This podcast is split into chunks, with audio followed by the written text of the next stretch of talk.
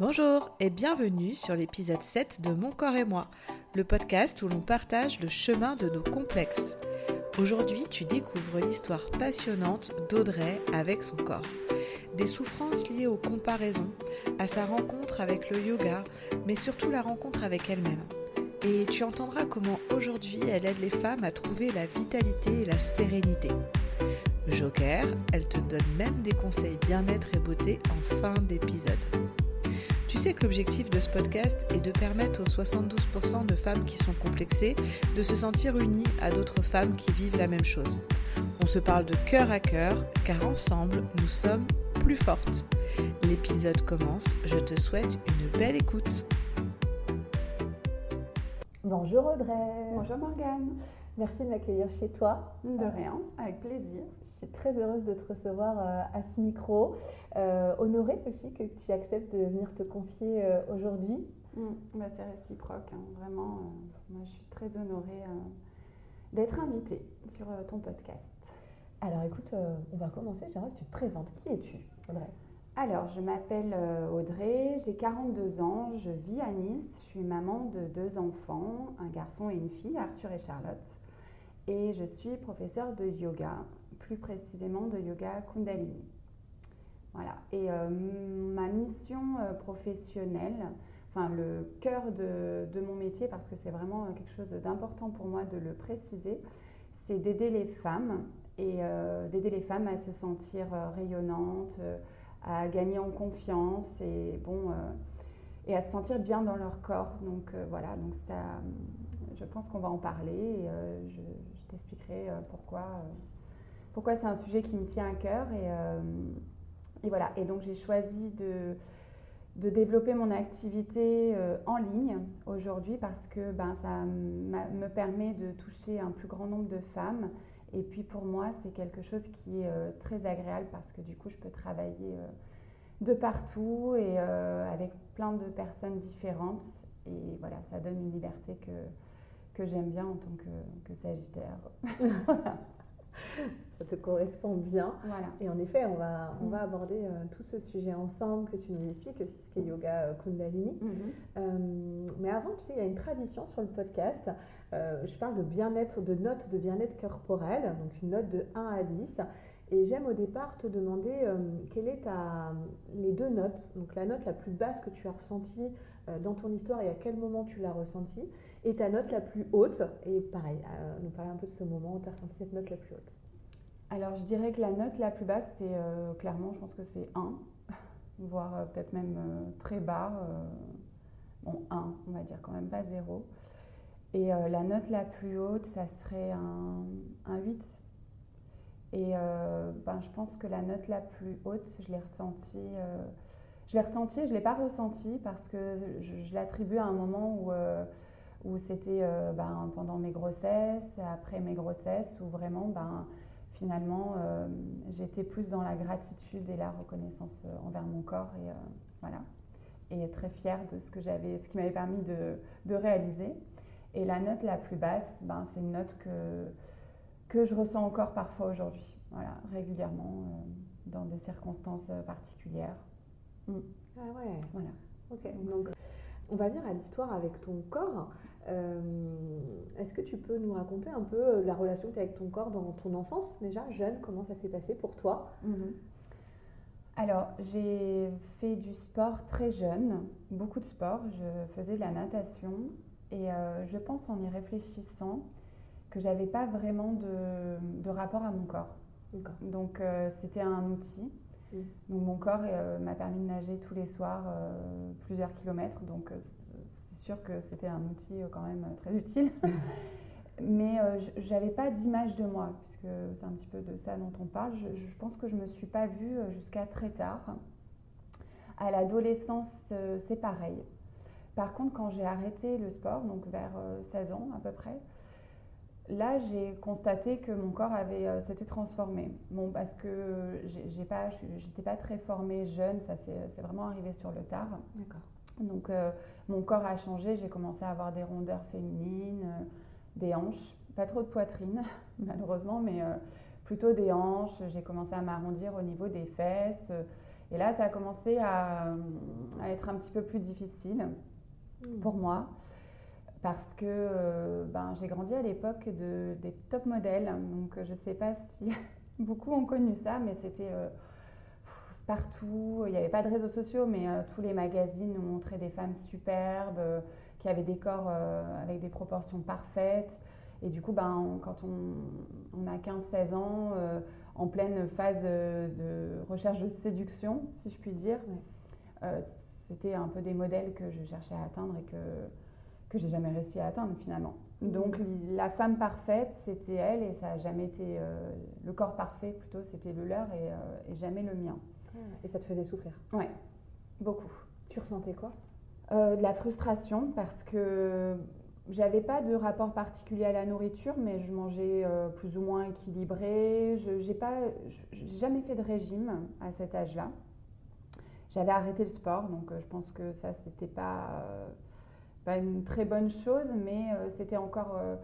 Euh, bon, j'ai 42 ans, donc c'était pas une époque où, euh, où il y avait un petit peu le, mode de vie sain qui était mis en avant. On nous, nous le répétait pas, on nous disait pas qu'il fallait faire attention à notre alimentation. C'était beaucoup moins que maintenant. Et j'étais un peu dans ma phase sortie avec les copines, le lycée, tout ça. Donc voilà. Mais j'ai jamais été une, une, adepte de la junk food, des, des, bon, des chips, des, euh, des sucreries. Euh. Mais bon, j'avais pas le corps que je voulais. Voilà, toujours ça dans ma tête et euh, voilà. tu parlais dans ton enfance du fait que tu faisais de la natation et que finalement tu te posais pas de questions mm. en fait. Donc ça, ça, veut dire que tu te sentais quand même bien dans ton corps ou est-ce que déjà, euh, si tu arrives à te remémorer, tu, tu as le souvenir d'un complexe, de quelque non, chose? alors j'ai jamais été bien dans mon corps. Euh, je pense que petite, j'ai des souvenirs de, de, de vide à l'intérieur de, mon, de ce que j'appelais mon ventre. Alors maintenant, je sais que c'est plus au niveau du plexus solaire. Et donc c'est au-dessus hein, du ventre, entre le ventre et la poitrine. Et j'avais une sensation bizarre, comme... Euh, un peu le sentiment de ne pas être à ma place. Ah euh, et, je me sentais mal. J'avais envie de rentrer chez moi. Je, m'en souviens, je me vois monter les escaliers à l'école pour aller dans la classe en suivant notre euh, maîtresse. Et j'avais ce sentiment où euh, j'étais pas à l'aise, j'étais mal. Et ça, c'est quelque chose que, que j'ai jamais réussi à expliquer. J'avais envie de, rester chez moi, de ne pas être avec les autres. Et je pense que c'est une forme de je sais pas, je me sentais mal dans mon corps. Un peu comme si euh, j'étais pas très à droite. Euh, c'était bizarre.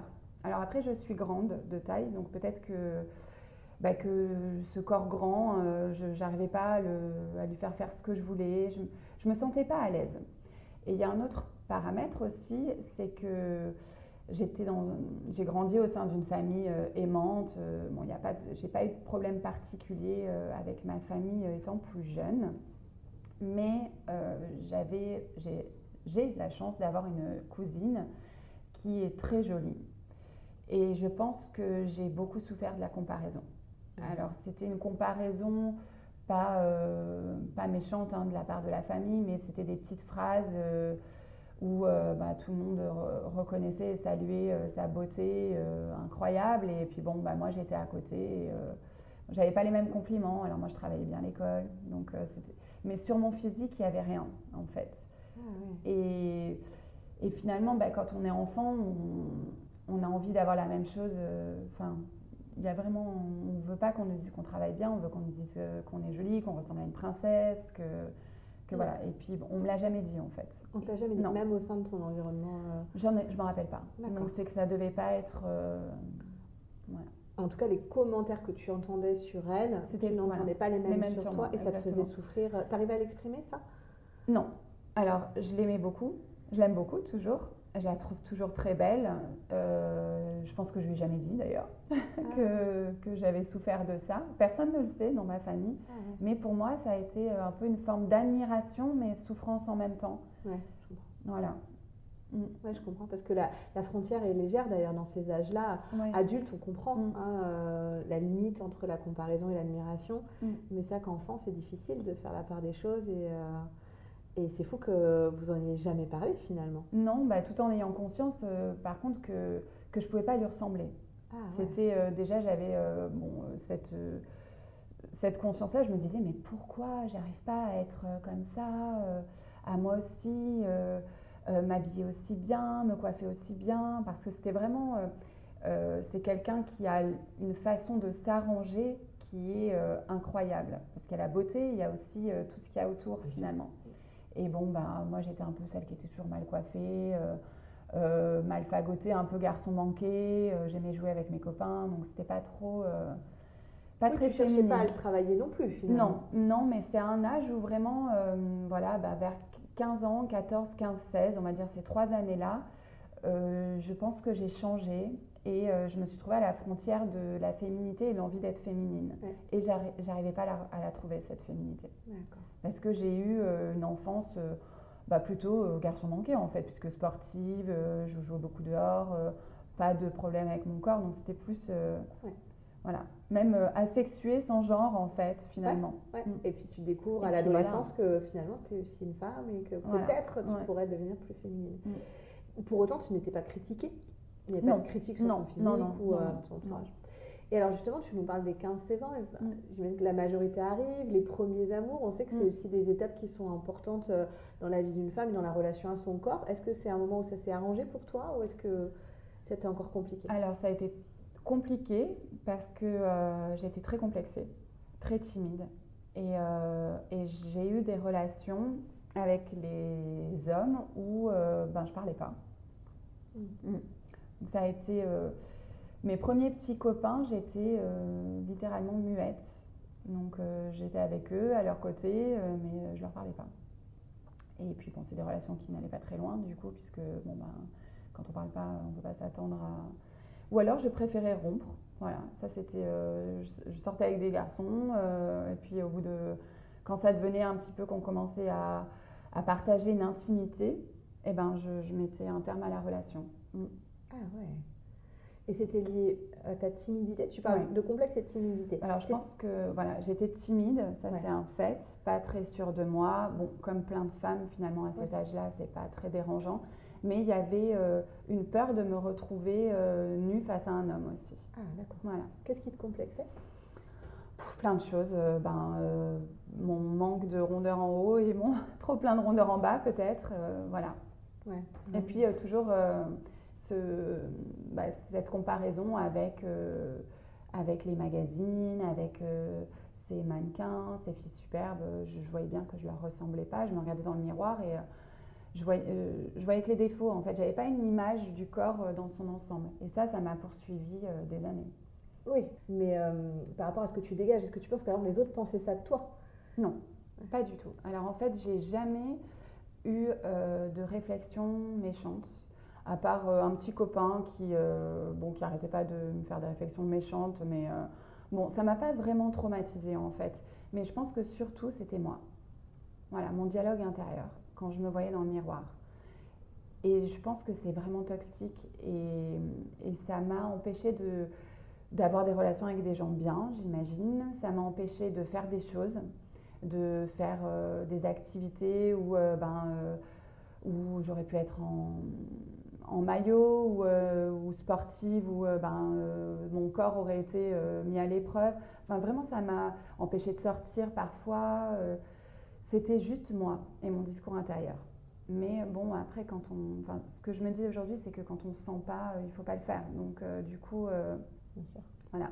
Mais personne à l'extérieur, pas que je me souvienne. Ouais. Et je crois même que, j'imagine même que les personnes devaient peut-être même se dire oh, la chance Audrey, elle est jolie, parce que c'est ce que tu renvoies. Tu renvoies l'image d'une jolie femme, d'une femme rayonnante, euh, avec euh, voilà, enfin, une, image très positive. Donc, euh, est-ce que c'est possible qu'à cette époque-là, les gens se disent aussi ça de toi et que tu ne le comprennes pas, ne le vois pas, n'imaginent même pas? Mm, Je pense que les gens ne s'imaginaient pas que je pouvais me sentir pas à l'aise avec mon corps et que je n'aimais pas mon corps. Euh, donc y avait, j'avais pas, euh, non, j'avais pas trop un discours vraiment euh, agréable jusqu'à très tard, jusqu'à ce que je rencontre bah, le père de mes enfants et puis là aujourd'hui, j'ai vraiment des gens bienveillants autour de moi. Mais non, c'était pas trop le, les gens, c'était vraiment moi qui allais pas bien en fait. Mm. quoi les trois choses qui font que tu te sens mieux maintenant? Alors, j'ai trouvé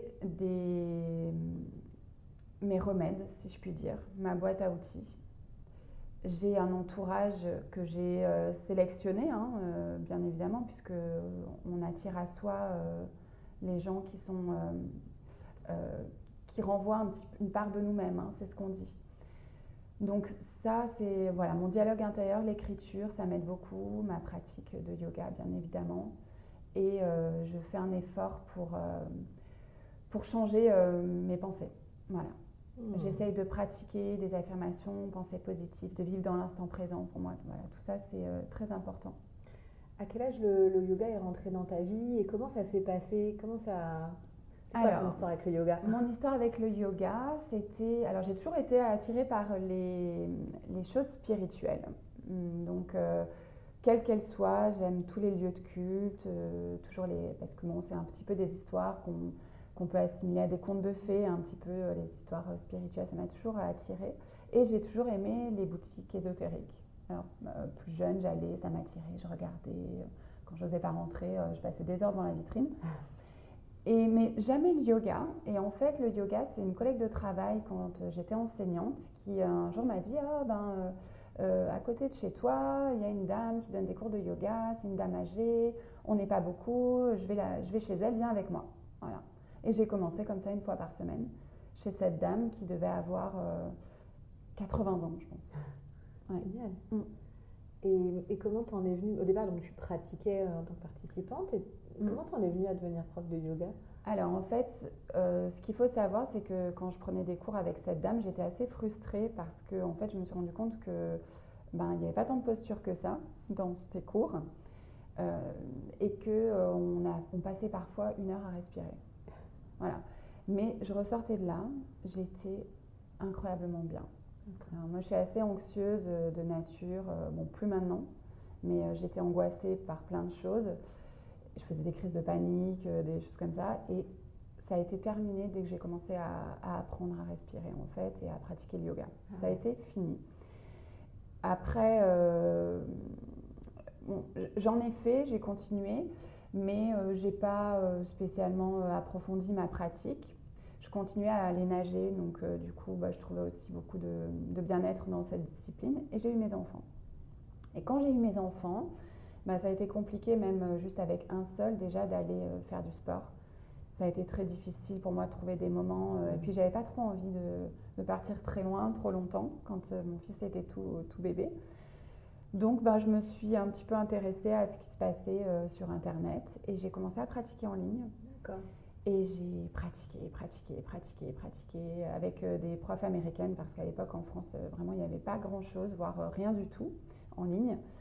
Et là, ça a été addictif, mais vraiment addictif. J'ai eu vraiment envie d'aller plus loin et j'ai commencé à rechercher une formation et, et j'en avais sélectionné deux non, je voulais pas m'éloigner parce que j'avais, euh, bon, j'ai eu Charlotte aussi entre temps parce que mes enfants ont juste deux ans d'écart. Ah et, euh, et j'avais vraiment mes enfants qui étaient petits. Je voulais pas partir six mois ou euh, je voulais quelque chose qui soit ici, mais en même temps je voulais quelque chose de très complet pour pour vraiment bah, profiter de chaque instant et que ça dure le plus longtemps possible parce que c'était un petit peu ma bulle d'oxygène et je voulais en apprendre énormément. Et j'ai trouvé une formation avec une formatrice super à, Antibes, Carole. Voilà. Et c'était, euh, ça a été le début d'une grande aventure. Mm. Donc là, au départ, tu t'es formée à quel type de yoga? Hatha Vinyasa. Ouais, c'est ça. Mm. Et tu as pratiqué ce yoga quelques années. Ouais. Et comment t'es venue au Kundalini alors? Alors en fait, bon, euh, clairement, trois mois après la fin de, ma première formation, je me suis inscrite à une autre formation et puis ainsi de suite. Donc pendant vraiment deux ans, tout en donnant des cours, je faisais des formations. Donc je me suis formée au yin, je me suis formée euh, au yoga prénatal, au yoga pour enfants. Bon, c'est par passion, hein, c'est pas à chaque fois pour me, pour me trouver, hein. c'était vraiment parce que je voulais vraiment tout apprendre. Et le yoga Kundalini, vu que je pratiquais toujours pour moi en ligne, c'était un yoga dont euh, mes professeurs parlaient, mes professeurs américaines. Elles, proposaient des méditations dans leurs cours, hein, des exercices de respiration comme euh, l'éradicateurs de l'ego, la méditation pour les addictions, tout ça. Donc j'avais testé, ça me plaisait, mais j'étais assez réfractaire quand je pratiquais sur les plateformes en ligne. la plateforme sur laquelle je pratiquais, déjà, il n'y avait pas de musique. Donc, je pense que je n'avais pas vraiment l'expérience complète.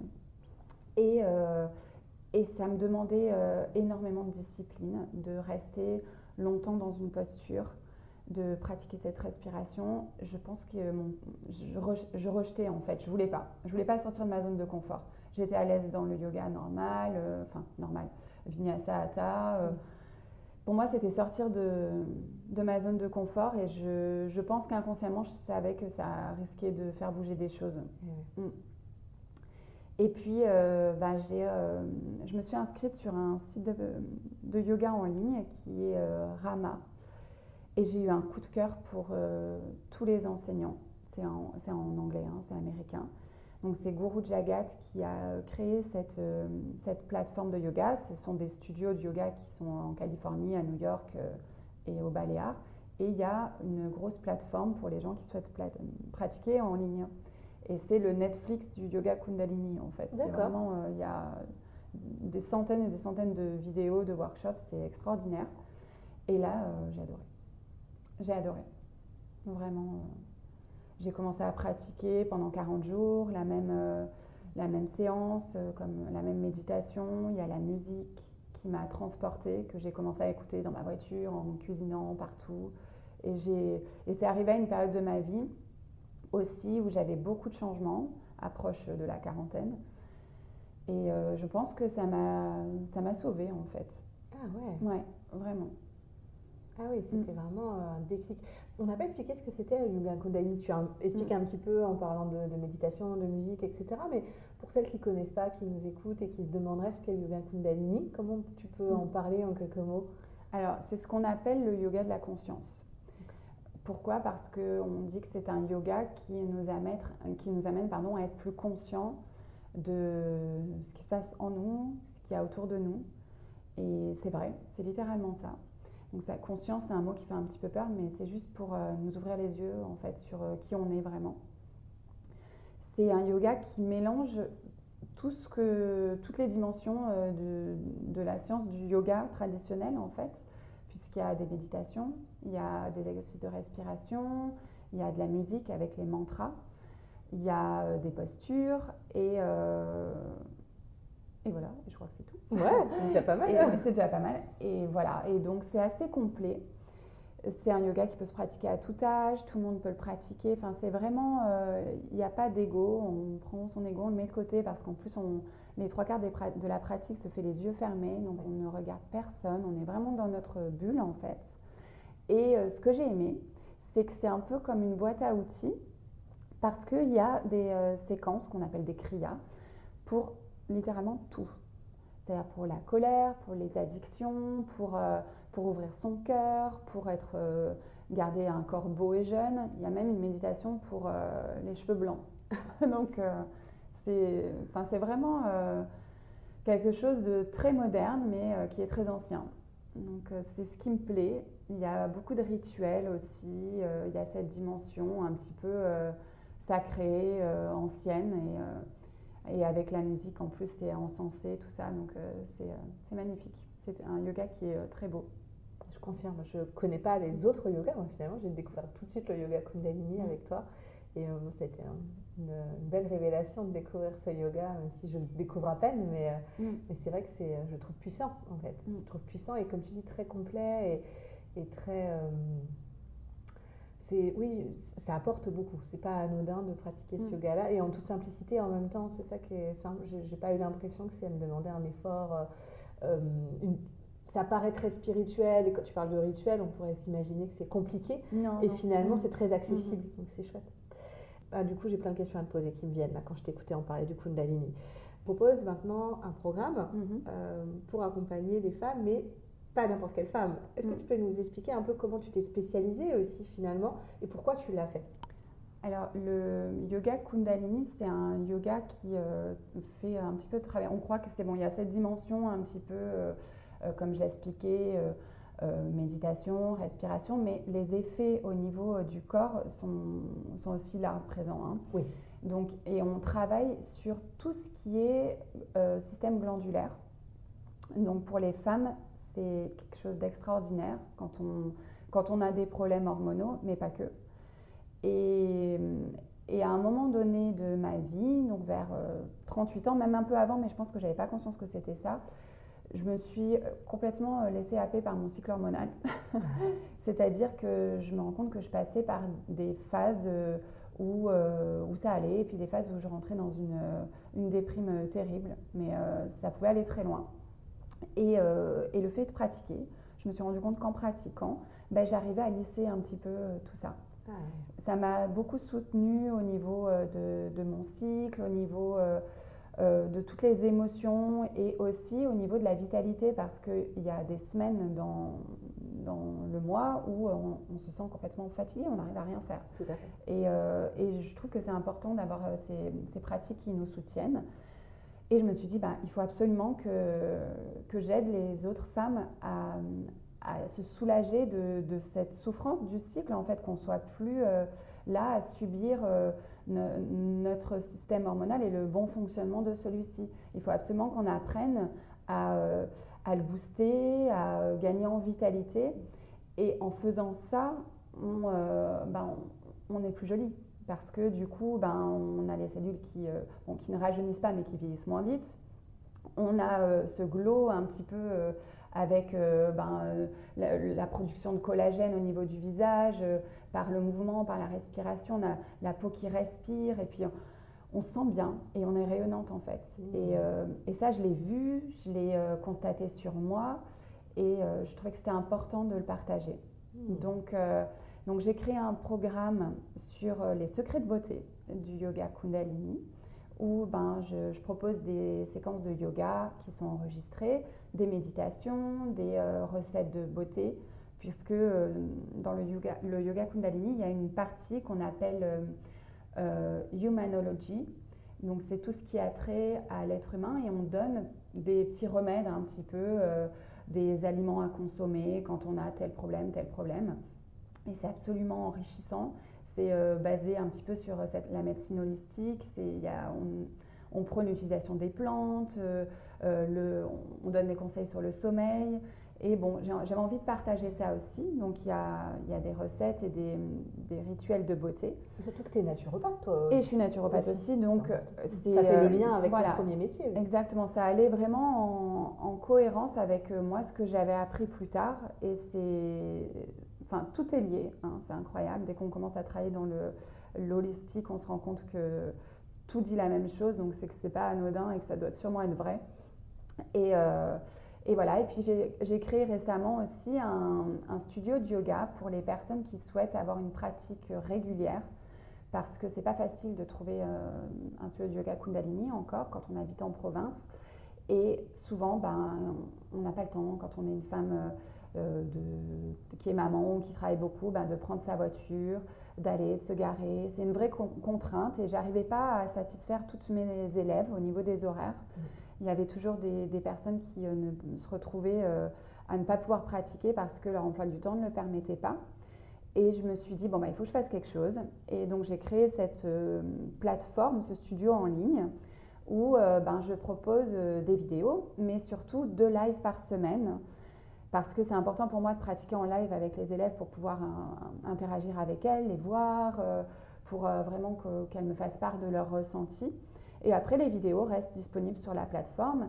Et j'ai rajouté des petites choses en plus, des petits audios de, de respiration, des, euh, des, mantras, et surtout quelque chose qui m'est très cher, des exercices d'écriture. Voilà. Donc ça, c'est quelque chose qui m'a beaucoup aidé et je voulais absolument euh, l'intégrer euh, dans ce, ce studio. parce que tu en parlais tout à l'heure dans les choses qui te faisaient te sentir mm. mieux, l'écriture. Ouais. Euh, et, donc, tu as décidé aussi de, proposer aux femmes euh, des exercices d'écriture de quelle sorte? Alors, c'est euh, ben, des exercices d'écriture pour le développement personnel. Mmh. ça peut être quelque chose de tout simple, comme bon, ben, quelles sont mes intentions aujourd'hui, de les coucher sur papier. C'est quand même difficile. Souvent, on commence notre journée, on est pressé, on, saute vite dans le train de du petit-déj, vite préparer les affaires, préparer les enfants, et, on ne s'est pas posé en se demandant euh, qu'est-ce qu'on voulait pour nous aujourd'hui en fait. Mm. ça peut être des petites choses simples comme ça, ou ben, on peut travailler sur plus ben, les désirs. Ça, c'est quelque chose qui me tient à cœur. Voilà, de clarifier nos désirs. Et en fait, ce que j'aimerais vraiment, c'est que les femmes se sentent belles, confiantes, qui m'a fait défaut, hein, donc je sais vraiment de quoi je parle, et surtout qu'elles soient, qu'elles gagnent en clarté. Parce que je pense que quand on ne sait pas ce qu'on veut, quand on ne le définit pas et qu'on croit que, ben, qu'on veut la même chose que tout le monde, ben, il n'y a rien d'extraordinaire qui peut nous arriver. Voilà. Et je pense qu'on on, a ce, moment euh, dans la vie où on risque de se dire, là, mais en fait, euh, j'ai pas construit les choses que je voulais vraiment. Voilà, donc il faut le, poser tôt, ça, et demander ce qu'on veut euh, tout le temps, chaque mois, chaque jour, se dire à petite et à grande échelle, bon, bah, qu'est-ce que je veux et qu'est-ce que je pourrais faire pour que ça m'arrive, tout ça. Ce qui est fou dans ce que tu dis, euh, ça fait écho là d'un coup. Tu, tu, disais que ta plus grande souffrance, c'était la comparaison et le fait de mm. vouloir être comme les autres. Mm. Et aujourd'hui, tu en as fait ta plus grande force parce que tu aides les femmes à être ce qu'elles veulent être, mm. finalement, à devenir ce qu'elles veulent être, vraiment, et à justement trouver leur, euh, leur vraie essence, leur, vrai, euh, leur vrai moi, et pas juste ce qu'elles voient autour d'elles. Et c'est, ton, ton, parcours est, formidable de, de dire c'est, très c'est, cohérent et c'est plein de sens et de, d'intention forte. C'est beau. Oui, et puis euh, c'est quelque chose que, que j'ai vécu. Donc euh, vraiment, je, je, peux en parler avec euh, toute la force et tous les mots parce que j'ai ressenti ces choses-là. Et je souhaite à toutes ces femmes de ne pas arriver au point de rupture que j'ai vécu où il y a le gros craquage qui fait que ben stop, on veut, on veut arrêter la vie qu'on a parce que c'est pas celle-là qu'on avait, qui, qui, nous correspond finalement. Donc s'interroger très tôt sur nos désirs et tout le temps en fait, parce qu'on change et on a des désirs qui sont différents, c'est essentiel. On a le droit de, bah, de tout désirer en fait, parce que tout est euh, à portée de main, tout est possible et ça j'y crois vraiment. Hmm. Justement, tu nous parles d'un point de rupture. Euh, hmm. Quand est-ce que tu as ressenti ça? À quel moment de ta vie c'est arrivé? 38 ans. Voilà. C'est 38 ans, c'est, euh, bah, j'avais tout. C'est-à-dire que j'avais un, un compagnon, on n'était pas mariés, mais c'était tout comme parfait. Hein, euh, moi, je me sentais euh, bien, j'avais une belle maison, deux beaux enfants, un métier, euh, j'étais enseignante, donc un métier bah, bien, voilà. Mais en fait, un grand vide à l'intérieur. Ah, Et ça a mis des années avant que ce vide bah, explose, enfin avant que j'explose. Ça a été quand en fait je me suis confrontée au monde extérieur quand j'ai vu qu'il y avait... Euh, j'ai rencontré des personnes qui vivaient euh, pas du tout la même vie que moi. J'ai travaillé dans un espace où il y avait beaucoup d'entrepreneurs et j'ai vu des gens qui en fait euh, ben, n'avaient pas des, des travails, par exemple, traditionnels comme moi, n'étaient pas dans des schémas de famille spécialement traditionnels. J'ai rencontré des femmes qui avaient 38 ans, qui n'avaient pas encore d'enfants et qui vivaient très bien. voilà. C'était c'est pas le facteur déclencheur, mais en fait, je pense que je m'étais pas euh, confrontée à des personnes qui étaient différentes de ce que je vivais. D'accord. Voilà. Et qu'est-ce que ça a créé chez toi, du coup? L'envie. Ah ouais. l'envie d'explorer. Et, et, à la fois, j'ai eu. Euh, ça a été très difficile, mais je pense que j'ai eu un, un moment où j'ai eu énormément confiance en moi à ce moment-là. Où je me suis dit, oh, mais c'est maintenant ou jamais, en fait. Hmm, tu étais sûre de toi Ouais. Bon, j'avais déjà euh, fait le choix de quitter mon travail une première fois. Et euh, j'avais, euh, je donnais des cours de yoga, mais bon, c'était difficile, ça marchait pas très bien parce que j'ai pas un côté très commercial, exacerbé. Et il n'y avait pas du tout le, le, digital à cette époque, c'était avant le confinement, tout ça. J'avais un petit peu du mal à trouver de la clientèle, j'en vivais pas aussi bien qu'avec. Je gagnais pas assez de de revenus pour, euh, en comparaison avec mon travail d'enseignante. Donc je savais que j'avais une deadline et que j'allais devoir euh, retrouver un boulot de salarié. Et c'était terrible parce qu'il y a un sentiment d'échec, il y a euh, de frustration. Et en même temps, je savais que physiquement, je ne tiendrais plus. Ah je l'ai fait et j'ai pas tenu. Hmm. Voilà, je suis même allée au bout. Hein. J'ai repris un boulot et, et j'ai craqué. Mon, mon corps a craqué en fait. C'est-à-dire, quand tu dis j'ai pas tenu, qu'est-ce qui s'est passé? J'avais plus le temps de pratiquer du tout. Le yoga, c'était euh, une ou deux fois par semaine et encore. Euh, en fait, je n'appliquais plus ce que j'avais enseigné et euh, ce que j'avais appris. je me suis, c'était comme si j'avais vécu une parenthèse enchantée, un rêve à un moment donné, et que on m'enlevait, on m'enlevait ça, et on me disait non non mais maintenant Audrey, faut que tu te réveilles, la vraie vie c'est pas ça. Je l'ai entendu, hein. la vraie vie c'est pas ça, il faut que tu travailles. Hein. La vie, il faut travailler dur pour y arriver. Et tu as fait une, dépression alors J'ai fait une énorme dépression. J'ai fait un burn-out. Euh, voilà, ça a été très compliqué parce que bah, j'ai toujours aimé travailler avec les enfants, donc euh, de se dire que ben, il fallait que je, quitte ce travail de cœur aussi parce que c'est vraiment une vocation, mais euh, que c'était pour me sauver moi en fait. Donc je suis un petit peu partie, pas comme une voleuse, hein, mais précipitamment, et, mais je me suis sauvée je me suis sauvée et je remercie les personnes qui ont été autour de moi à ce moment-là, que ce soit euh, médecins, euh, qui m'ont vraiment écouté, qui m'ont soutenue, qui m'ont aidé, qui m'ont permis de, de, me retrouver, de retrouver la, la, force et un corps surtout parce que j'étais dans un état de fatigue terrible. Euh, je pense que littéralement, tout mon, bah, voilà, mes, mes, glandes, mes, enfin, mon foie, tout était, mes reins, j'étais crevée, j'étais complètement anémiée. Ah, mm. Et, euh, et c'est là où tu t'es relancée du coup dans le yoga Kundalini et que tu, euh, il y a eu le confinement en fait et euh, j'ai vu tout ce que ces gens ont proposé en ligne. Je me suis lancée moi aussi. J'ai commencé. ça a été très difficile. Hein. J'étais incapable de faire une séance photo, de me prendre en photo. Je l'ai trouvée toute moche et je me suis dit mais je pourrais jamais réussir si on me voit pas en fait. Et ça, ça a été le plus gros travail que j'ai fait. La meilleure des thérapies. Ah oui? Ça a été euh, l'acceptation de mon corps de, de me montrer euh, en vidéo. Mm. Ah ouais, donc ça a été un déclic pour toi de devoir te montrer et de finalement. Oui, parce que quand tu te montres, il faut que tu re-regardes, c'est ça? Alors, j'ai fait le choix de faire des lives sur Instagram à l'époque parce que je savais que je ne pourrais pas effacer, que je ne pourrais pas. Euh, voilà, une fois que c'était lancé, je serais dans le truc et je ne les regarde jamais après. Ah Autant mes vidéos, je les re-regarde, je les monte, mais les lives sur Instagram, je les jamais, je les re-regarde plus après. D'accord. Mm. Et ça m'a aidé, ça m'a lancé. Euh, et puis je me suis dit, euh, bon bah tant pis quoi. Euh, voilà, j'ai 40 ans, je suis comme je suis. c'est pas grave, tant pis. Et j'ai tellement apporté, ça vaut plus le coup que je me montre que plutôt que je me cache et que les gens ne, ne, puissent pas, bénéficier de ça en fait. C'était plus important pour moi. Ouais, quand mm. l'envie d'aider prend le dessus. Surtout à euh, cette époque où, euh, où, on était complètement chacun chez soi, coupé du monde, euh, c'était horrible. Donc voilà. Et puis, puis aujourd'hui, je ne regrette pas une seconde. Mm.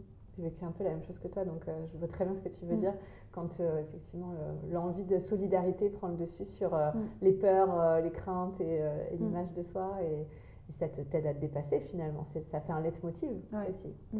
Et justement, euh, tu t'adresses aux femmes quarantenaires. Mhm. Euh, il y a pourtant un vrai sujet autour de, cette cible de femmes. Euh, c'est ce que tu vis aussi aujourd'hui. Tu trouves que c'est une, une, étape de vie où c'est plus compliqué avec le corps? Est-ce que tu dirais que c'est enfin le moment où on rayonne ou au contraire, c'est, il se passe quoi à 40 ans? Alors, à 40 ans, moi, personnellement, parce que je, je parle de moi, oui je me suis sentie confiante euh, parce que j'ai fait ce travail où je me suis demandé ce que je voulais dans la vie, etc. Et euh, j'ai tout changé, je l'ai fait. Donc voilà, ça, il n'y a pas de souci. Dans la tête, on est bien, normalement. Justement, je pense que quand on se pose des questions, ça veut dire que quelque part, on a atteint une maturité où on a envie de dire aux autres, mais euh, maintenant, j'en ai marre des autres. Là, aujourd'hui, ça va pas, je suis pas bien parce que justement, j'ai cherché à faire plaisir à tout le monde et aujourd'hui, j'ai envie de me faire plaisir à moi. Et c'est un petit peu ça que j'ai ressenti. C'est peut-être pas à 40 ans, peut-être qu'il y a des femmes qui vont le ressentir à 35, d'autres euh, qui ne le ressentiront jamais parce que euh, bah, je leur souhaite, c'est très bien, parce qu'elles ont toujours fait vraiment ce qu'elles voulaient. Mais euh, il se passe ça dans la tête. Et il y a autre chose qui se passe, puisque moi, à cette époque, je me suis aussi séparée du père de mes enfants. C'est ce problème un petit peu, moi j'ai eu un problème de séduction. C'est-à-dire que en général, enfin, ce que j'ai rencontré autour de moi, c'était soit des couples. Euh, mes amis que j'avais avant étaient soit en couple, toujours dans le schéma dans lequel j'étais avant, soit célibataires, mais beaucoup plus jeunes. Et j'ai pas été entourée de copines comme moi qui vivaient la même chose que moi au même moment. Enfin, ça a été, euh, il y en avait une ou une, allez une, voilà, une copine qui était comme ça, c'est tout. Et c'est vrai que donc du coup on partageait un petit peu nos ressentis. Et à 40 ans, en fait, il y a ce... Je me suis sentie transparente, moi. Ah oui. Alors, je ne sais pas si mon ami à l'époque avait ressenti la même chose, mais moi j'ai eu ce sentiment de ne pas rentrer dans une case en fait, de plus être euh, ben, en couple avec les enfants dans le schéma traditionnel, donc la, jeune maman, puisque mes enfants ont 12 et 9 ans, donc je suis plus une jeune maman. Euh, je suis encore une maman, hein, mais bon, ils sont pas encore partis de la maison, donc mmh. euh, je me sens pas encore en préménopause ni ménopause, mais je me sens au milieu de quelque chose. Et en fait, euh, bah, à 40 ans, on est censé avoir tout fait. Professionnellement, on est censé euh, avoir réalisé plein de choses. Et, moi, en fait, c'est maintenant que, euh, enfin, depuis 38 ans, que je me suis dit, c'est là que je vais réaliser, me réaliser. Donc, j'ai eu mes enfants avant, que j'estime avoir été la plus belle chose que j'ai réalisée, mon plus beau, ma plus belle œuvre d'art, en fait, sont mes enfants. Mais maintenant, c'est tous mes petits projets qui me tiennent à cœur, c'est à 40 ans. Voilà. Donc et c'est ça qui est important pour moi de. J'aimerais que chaque femme se demande ce qu'elle veut vraiment. Qu'est-ce qu'elle est capable de faire? Qu'est-ce qu'elle veut réaliser? Ça peut être euh, juste euh, s'acheter une maison, s'acheter un appartement. Ça peut être euh, redécorer sa maison. Ça peut être apprendre ben, quelque chose de différent, chanter. Ça peut être n'importe quoi. Mais je pense qu'on est en droit à 40 ans de bah, de dire euh, un petit peu à tout le monde euh, merde, en gros, et de se dire bah, qu'est-ce que je veux moi aujourd'hui? Parce qu'on est capable de tout. On a la maturité pour ça, et, euh, et normalement, on, a fait ce travail un petit peu où, où ben, on s'est posé quelques questions pour savoir vers quoi on voulait aller, ce qui nous manquait. Voilà. Et l'idée, c'est de ne pas rester dans, dans ce, cette période où on se dit bah, j'aurais dû faire ça. Voilà, parce que moi, c'était ça. Oh, si j'avais su, j'aurais voyagé, si j'avais su, euh, ben, je serais partie faire mes études là. Voilà, faut pas, ça, c'est, euh, ça peut être encore réalisable. Et c'est ça la magie des 40 ans aussi, mm. mais des 60 ans aussi, hein, c'est qu'à tout âge, on peut réaliser euh, ce qu'on veut. Ça, c'est important. Ouais, mais finalement, tu dis, bah, c'est aussi le bon moment pour commencer à le faire si on ne l'a pas encore fait. Ouais, on est encore en bonne santé à 40 ans, normalement. Et puis, et puis, je pense qu'à 40 ans, ça, c'est pour le côté plus euh, corps, physique. C'est vraiment le moment où il faut euh, penser à sa santé. Oui. Où il faut créer des bonnes habitudes, où il faut euh, se préserver du stress, de l'anxiété, de tout ce qui est nocif. Donc c'est pour ça, il ne faut pas hésiter à dire au revoir à tout ce qui nous empêche d'être sereine en fait. Et moi, c'était ces mots-là qui résonnaient, c'était sérénité, c'était bien-être, j'avais vraiment envie de, retrouver, euh, de me retrouver et puis d'être apaisée, d'être euh, voilà, d'être vraiment euh, pleine d'énergie, de vitalité et pas d'être complètement lessivée à la fin de la journée en fait. Et j'adore t'écouter parce que c'est un message hyper encourageant hein, pour toutes les femmes de nos âges qui effectivement, je pense, vivent des moments euh, joyeux avec tout ce qui peut nous arriver de positif dans nos vies, mais aussi des moments difficiles. Et j'oublie pas qu'en début d'interview, tu m'as dit que parfois, tu avais encore euh, ce ressenti, la mm. note corporelle à 1. Mm. Euh, ça fait aussi partie de ta vie, de ton quotidien, encore des moments plus difficiles dans ton corps ou dans, dans ton énergie? Oui, complètement. Typiquement, bon, ben, je, je, suis quand même assez sportive. Je vois bien que j'arrive plus à quand je, fais des excès, que j'ai des repas un peu trop copieux ou, euh, ou euh, ben, euh, des, apéritifs qui débordent un petit peu, j'ai beaucoup de mal le lendemain. Je sens, je le vois sur mon visage, je sens que mon corps est fatigué. Donc j'ai encore cette forme de culpabilité où je me dis oh là là, bon bah, tu vas grossir. voilà, j'ai encore ce, cette peur de, ben, de la fatalité de la ménopause. En fait, c'est ça où on nous dit, ben, les filles, euh, cherchez pas à comprendre, vous aurez beau faire ce que vous voudrez, euh, quand vous allez être ménopausée, vous allez grossir. Mm. Et ça, c'est quelque chose qui me fait peur, qui m'angoisse terriblement. Et du coup, ben, je me dis, bon, ben, comment, je, quelles bonnes conditions je pourrais créer, qu'est-ce que je pourrais faire pour m'éviter d'être mal dans ma peau après à la ménopause? Parce que c'est terrible de, de, se retrouver dans ce, cette fatalité où on se dit, bon, ben voilà, je suis vieille, je suis bonne à mettre euh, au placard, maintenant voilà, je veux absolument être euh, une belle vieille. une belle vieille. Non, mais c'est vrai. Je, veux bien vieillir Et en fait, j'ai pas du tout de tabou avec le mot vieillir. Des fois, on me dit, oh là là, mais arrête de parler de vieillir. Mais moi, je suis contente de vieillir. J'ai hâte d'avoir 50 ans, en fait. Mm. Mais je veux être belle à 50 ans. Et en fait, je me suis rendu compte que ben, quand je me sens mal, c'est quand j'ai pas créé les conditions pour être bien. Mm. C'est quand euh, ben, je vais pas pratiquer. Mm. Quand euh, ben, je vais euh, je vais euh, ne pas me réveiller peut-être un petit peu plus tôt pour pouvoir m'accorder trois minutes de méditation quand je vais me dire je le ferai le soir et puis que le soir arrive et que j'ai pas le temps. En fait, j'ai besoin de cette encre. Mmh. Voilà, c'est moi. Je sais que c'est assez difficile de se dire qu'il faut de la discipline, ça fait un peu euh, euh, militaire, mais moi ça m'aide. C'est mon encre. Ouais, tu parlais d'ancrage mmh. euh, en, off, on en discutait un petit peu et tu me disais que finalement avec ce yoga spirituel, ça t'a vraiment beaucoup d'ancrage. Voilà, ce que je disais, c'est que j'ai pratiqué des yogas beaucoup plus physiques et euh, j'étais pas du tout ancrée. Donc j'étais complètement dans, dans, un autre monde, toujours euh, pas vraiment dans ma réalité. Et depuis que je pratique le yoga Kundalini, qui est quand même un yoga très spirituel, puisqu'on écoute des mantras, on médite beaucoup, je, je me sens ancrée dans le.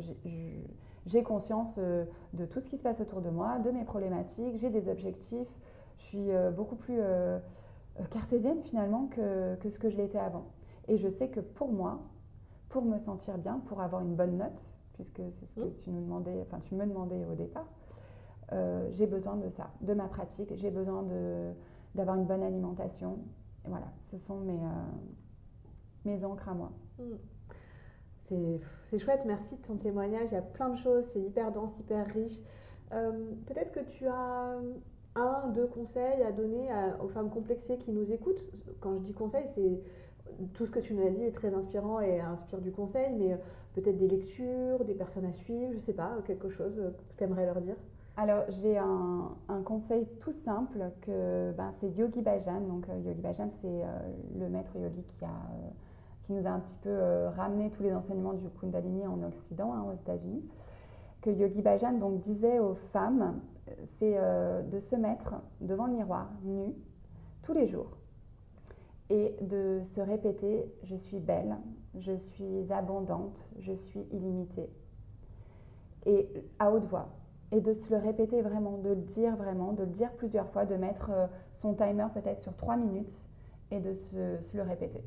Et après, j'ai un autre conseil, c'est euh, le mouvement du chat et de la vache. Donc c'est un petit peu ce mouvement où on est à quatre pattes et où sur les inspires, on va creuser le dos et à l'expire, on va arrondir la colonne vertébrale. Et euh, donc j'ai une vidéo sur YouTube euh, qui est gratuite où les gens peuvent, que les gens peuvent regarder. Et ça, c'est un booster d'énergie pour les femmes. Et en plus, ça, ça, va vraiment amener un glow au niveau du visage. Donc après, même si elles se regardent dans le miroir, c'est des jours où où on n'est pas bien, ben, on, ne pourra se trouver que euh, encore plus belle après avoir fait euh, ce mouvement pendant trois minutes, voilà, sur, sur un beau mantra, sur une super musique. Et, voilà. Je confirme, je le refais, je le fais très régulièrement. Et là, je reprends mes, mes, habitudes, enfin, mes bonnes habitudes qui font du bien. Et ça fait beaucoup de bien, même mm. enceinte. Mm. Au nom de toutes les femmes complexées qui nous écoutent, merci beaucoup pour ton bah, témoignage. Merci à toi, merci à toutes ces femmes. Et euh, on se retrouve très vite. Je mets mm. ta page Instagram Satwoman euh, sur, euh, sur, sur le lien. Et écoute, je te laisse le mot de la fin. Qu'est-ce qu'on ce qu'on peut te souhaiter? Ben, bah, De toucher le plus de femmes possible. Vraiment, ça c'est important. Et que ben, quand on nous demandera comment on nous trouve, comment on, se sent aujourd'hui, ben, qu'on puisse être en, en, capacité de tout dire 10 sur 10. c'est vrai. c'est ça qu'on peut me souhaiter, que je peux souhaiter à tout le monde. Voilà. Merci beaucoup, Audrey. Merci à toi, Morgane. Et voilà, c'est terminé pour aujourd'hui. J'ai passé un merveilleux moment en compagnie d'Audrey. J'ai été touchée par son histoire et très inspirée par ses ressources pour aller mieux. Je ne sais pas toi, mais moi je repars avec une nouvelle vision de la quarantaine et l'envie de prendre soin de ma vitalité. On se retrouve très vite avec l'épisode 8. Tu entendras Eve, mannequin et psychomotricienne qui n'a pas toujours été sereine dans son corps. En attendant de se retrouver, n'hésite pas à t'abonner au podcast sur la plateforme d'écoute habituelle pour être informé des nouveaux épisodes. Et je te rappelle aussi que ce podcast est un projet associatif et que le meilleur moyen de le soutenir, c'est soit de le partager avec tes amis ou de lui laisser un avis sur Apple Podcast. Nouveauté, tu peux également le soutenir sur Spotify avec une note. Je te remercie chaleureusement de m'avoir écouté jusqu'au bout. Prends soin de toi et à très vite.